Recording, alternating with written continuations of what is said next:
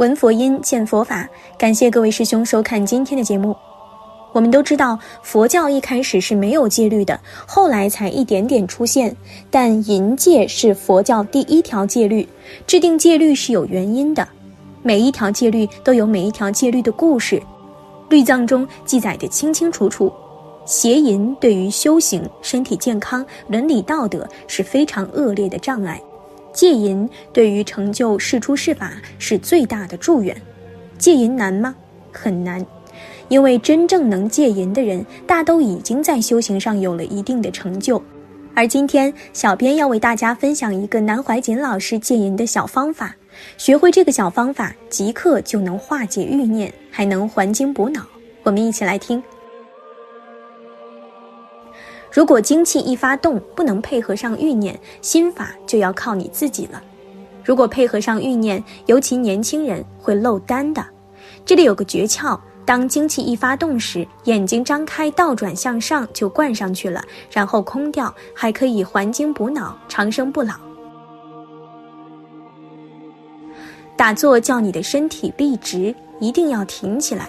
等于身体内部整个张开了，肚脐向内缩，自然的提起下气，舌头立起来，眼白上翻，乃至眼闭着望顶上，一片光明，喉咙收拢来。这时所缘的明点慢慢回转来补脑，炼精化气，如蜘蛛网一样慢慢散布，回转来到头脑去。南极仙翁的头那么高，因为还精补脑，脑袋越来越长高了，这是个表法。凡夫精一充满了就下降了，损失了，放射了。如能反转来，就是修道的路子，等于地球气充满了，它的功能使地气上升，碰到上空稀薄的冷气，就变成了雨。我们这个身体功能同天地的法则完全一样，要做到这样还精补脑，才能够进入身心健康的境界。一般人修行得不到空境界，念头达不到空灵，身体上又不能得乐，一天到晚都是病。什么道理呢？就是因为六根都在漏，明点在漏失，尤其不能炼精化气、炼气化神。所以我们必须要知道大圆满三脉七轮的道理。哪个轮是大乐轮？是脑部顶轮。脑是一身的诸阳之首，全身的神经、思想。智能、记忆乃至保持轻松都靠它，就是中国道家讲的还精补脑、长生不老。不能还精补脑，当然不能得乐，不能得乐，大乐轮打不开，所以心境的空灵也做不到。打坐姿势没有对，脉轮是打不开的，都被压住了，这也是要诀。大空大乐所依赖的条件就是明点，炼精化气，明点以后燃低就发暖。就是着火燃烧起来了，气脉变化到了大乐轮，头顶的甘露滴下来了，海底的气随时要上提，要把明点提上来，明点上提融化，还精补脑，融于顶，到了顶后在顶门上空掉，一切皆在空缘境界而定。明点提上来，当然感觉到还精补脑，如庄子所讲的“元都以为精”，硬是由背部督脉上来，通了。那时你的头脑姿势自然就正了，在座的人通通是破漏身，要打开头轮时痛苦万分，因为脑袋六根漏得太厉害，都是接近死亡的凡夫，要把接近死亡的破漏的脑袋修补回来，那是很痛苦的，到眼睛到耳朵各种痛苦都来了，但是你真痛过了，好像管子打开了，明点硬是上去融化了，头脑也像打开了。为什么智慧高者前额会高？帝王龙准龙颜，日月角起，天庭饱满，地阁方圆，都是前生的业报。智能特别高，气血又充沛。我们普通一个人由后天的修持也可以做到。所谓只怕功夫深，铁杵磨成针。明点上提融入顶，然后在顶门上空境界再进一步，上面有保平气，呼吸停止了，下面大小便孔不走漏。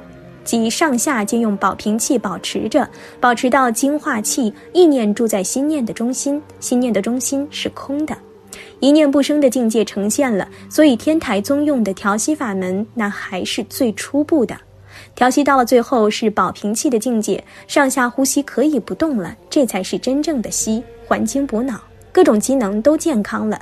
恢复少年，昼夜在光明清净中，也就是在没有妄念的境界中。谈到修持，那么戒漏很重要，要保精养气。换句话说，要炼精化气，炼气化神，炼神还虚。换一句佛家的话，就是基本的戒淫问题。漏丹是破戒，虽然不算淫，也是戒淫以内。如密宗所谓漏失菩提，功力不会进步。至于老年人，你说心境清明了，哪里还会走丹？哪还有这回事？那不要吹了，那是枯木。枯木还谈什么呢？须有这一点生机，而能够清净，而能够融化。漏丹的问题太严重了。阳气越勃发，精神越好。无始以来的习气，贪嗔痴就是淫欲之念跟着来了。英雄可以征服世界，不能征服自己这一点哟，毫无办法。天地氤氲，万物化纯；男女构精，万物化生。易经上就说到这个道理。孔子在这里没有办法给人们辩护啊。为什么阳气充沛之间要严持戒律？因为真正精满才不私淫。菩萨内处妙乐，才能对男女相毫无分别，乃至男女拥抱完全没有那个欲。可是，在充满而还不能化的时候，不会没有欲念的。不说那么多了，太高了，能有几个人做到呢？到了这个，就是超越欲界的境界。楞严经上说：“余恒尘时，味如嚼蜡。”即使说有家室男女，在那个时候，他这个情味情调同凡夫在欲界情形完全不同。那么，如何不漏呢？现在该要告诉你不漏的了，如何办呢？在那个情况下，哎，说一个办法很彻底、很扼要的，其他不说了。其他说了有流弊，这个办法如何呢？自己知道有这个消息时，注意，女人呢，就是春意荡然的时候，就要警醒、警觉。觉了以后干什么呢？拿手摸头，就是那么摸摸头。你看到了吗？像猴子抓头一样，用这两个大拇指摸后脑勺，就是刺激脑下垂神经这一部分，掐掐得舒服得很。你看你现在试试看，由太阳穴一直掐到这儿，掐了帮你头脑清醒。平常都可以做，这也是还精补脑第一妙法之一。掐了摇头，摇了以后转眼睛，眼睛转圈子，转个多少圈随便你，转来转去。这个眼睛近视眼都会好，老花眼也会好的。转了以后，眼睛一闭，眼睛回转来看后脑，刺激脑下垂体，鼻子吸气轻一点了。我是做个样子，我不做的那么响，你们怎么知道我在吸气呢？是不是？你们不可学大声，鼻子轻轻的吸气，小腹内收几下，收了以后就擦后脑，然后打坐空掉，自然还精补脑，长生不老，就是那么一个小法子。不要轻视这个小法子，你晓得我磕了多少头来的，花了多少钱供养来的。嘿，谈何容易呀！小法子妙得很，以后自然你会慢慢的从督脉尾闾开始，有个东西拱啊拱啊，慢慢的上来，真正精化气而补脑，到达兼脑气通，也可浑然注定。这时候就不要怕妄念，妄想来了容易自去自散，如此定下去舒服极了。当然你说有时候用不灵呢，可能的，久而久之就灵了嘛。